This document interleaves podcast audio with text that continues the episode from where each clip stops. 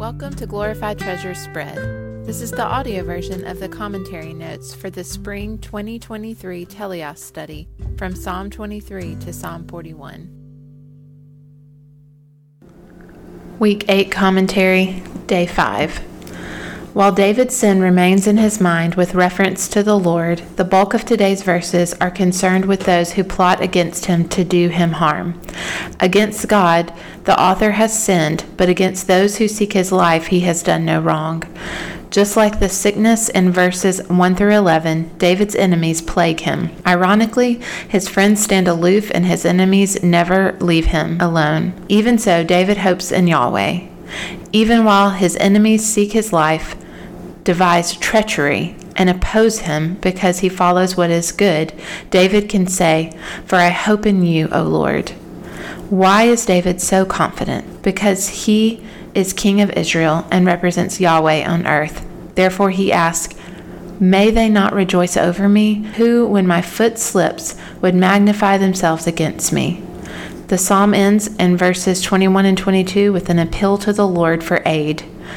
Craigie helpfully explains In the prayer, the sense of separation from God and the agony of sickness are intimately related.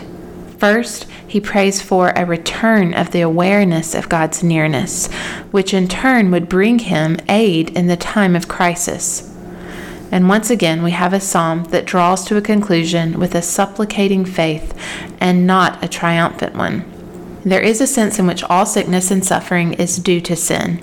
After all, sickness was not in the world until sin entered into it.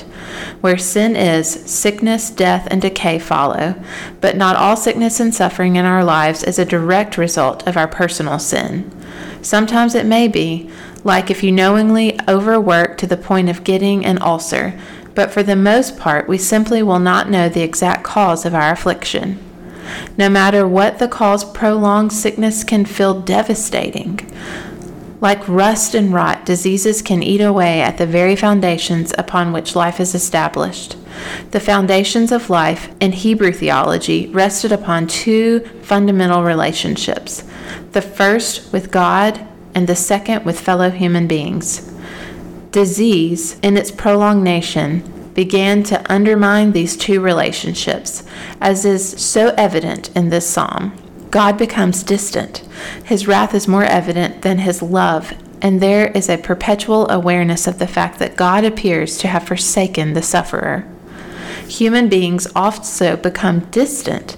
Acts of love become distorted into hatred, and real enemies grow beyond the proportions of reality.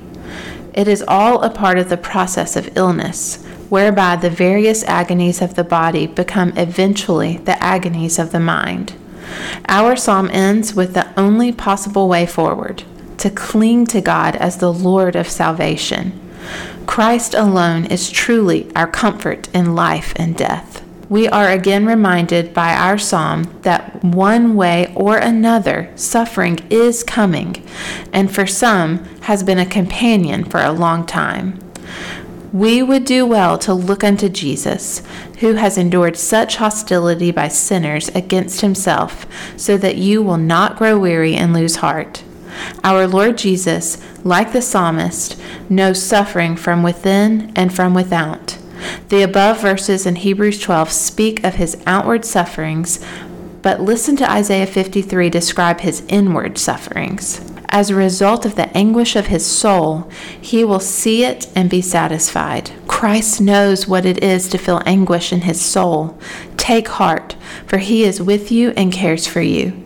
The suffering comes to teach you how to stand firm in his gospel, how to long for the coming new age, and how to know him more deeply. Teach me good discernment and knowledge, for I believe in your commandments. Before I was afflicted, I went astray, but now I keep your word. You are good and do good.